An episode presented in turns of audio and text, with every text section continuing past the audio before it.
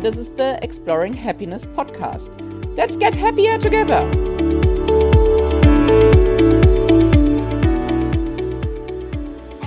Hello, today it's jealousy. Let's talk a bit about jealousy. Actually, also, let's talk about envy because jealousy is when we are afraid to lose something, and envy is when we want what somebody else has or is doing, has achieved. And I think a lot of times when we are jealous, we're actually envious. So let's define it a little bit better. I think everybody knows the feeling. Some person does that and that and gets a lot of credit for that, and we just feel like they don't deserve that. I can do that better. I mean, that's not special. And also, that's a crappy person. They do all these things.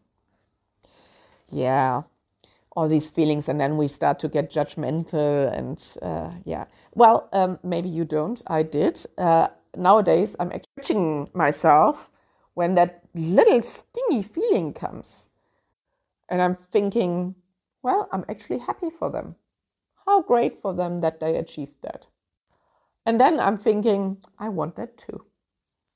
And sometimes i think i don't want to have that because it looks like a lot of sacrifice to get there, and I'm actually not really willing to sacrifice anything for that.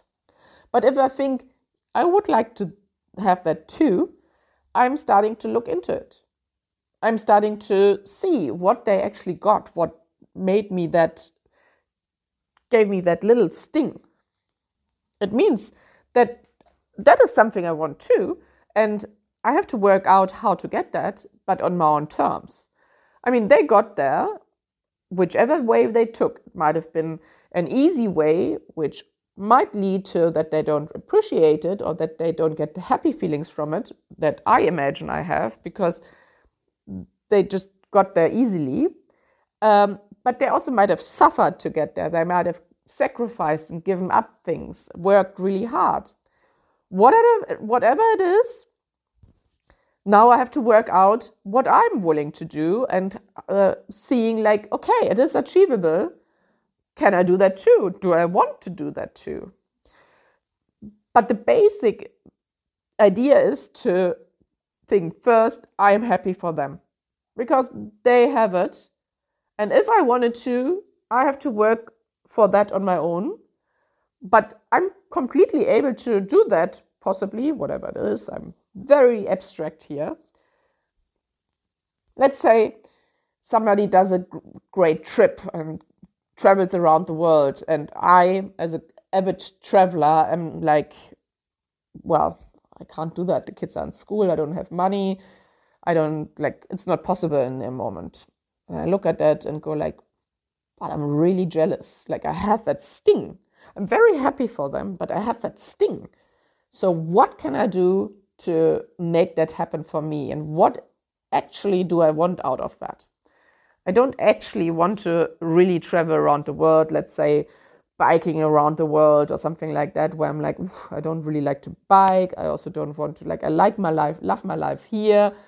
But uh, can I do it step by step, maybe? Can I, if I now think about a trip and save for that and then see how I can do another trip, do, does that actually cover that?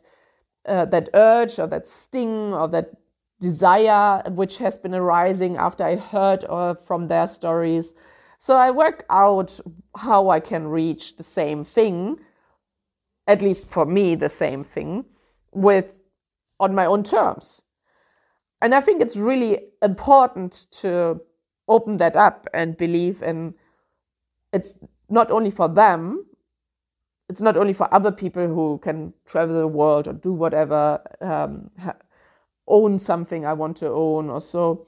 And I can never have that, but actually work out, well, I can. I mean, not exactly the same, but then do I want exactly the same thing? Well, if I do, then I really should work on that. But if I don't, what's the essence? What's the thing I want out of that? And how can I make it? And it's so much easier to be happy for other people and kind of celebrate that for that they got that um, for them uh, when you know that you can have that too. So it is about leaving behind the scarcity mindset and embracing abundance, even though it seems a little bit in, unrealistic at some point. But I think we can always work out what the essence is and make that happen for ourselves because, in the end, that shows us uh, like a dream or a desire, which we might not even have realized yet. So it unearths something in us, which is great uh, because that's something we can work towards particularly if we might not have other great goals or something. That's great. If you're jealous a lot, well, just work out what it is and see if that's actually your dreams.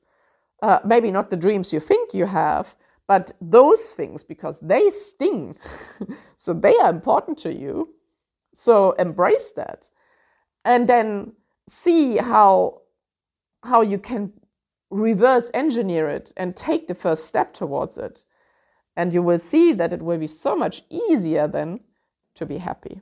To be happy for others, and actually that makes us happy too, because the negative feeling of jealousy or envy, it's just it just makes us like every negative feeling if we keep holding on to them, and particularly if we keep uh, fostering them by telling other people about this person got that and that, but they don't deserve it, and they did this and this, and so they didn't don't deserve it. Uh, it's it's really just promoting bad, well, bad negative uh, emotions. And do you really want to promote negative emotions? Do you want keep like keep holding on to them? No, I mean I don't. Maybe you do. Uh, we want to get go back to positive emotions because I mean the sting in the first place um, comes because you think like when you have that, you will be happier. You feel will feel better. You will have positive emotions about it. So then let's do that and not hold on to our negative emotions. So let's all let go of some jealousy and envy and um, just try to be happier for others and work out what the essence is of why you don't celebrate what they have or why it's so difficult to believe that they deserve whatever they just achieved or received. Have a happy week. Talk to you next week.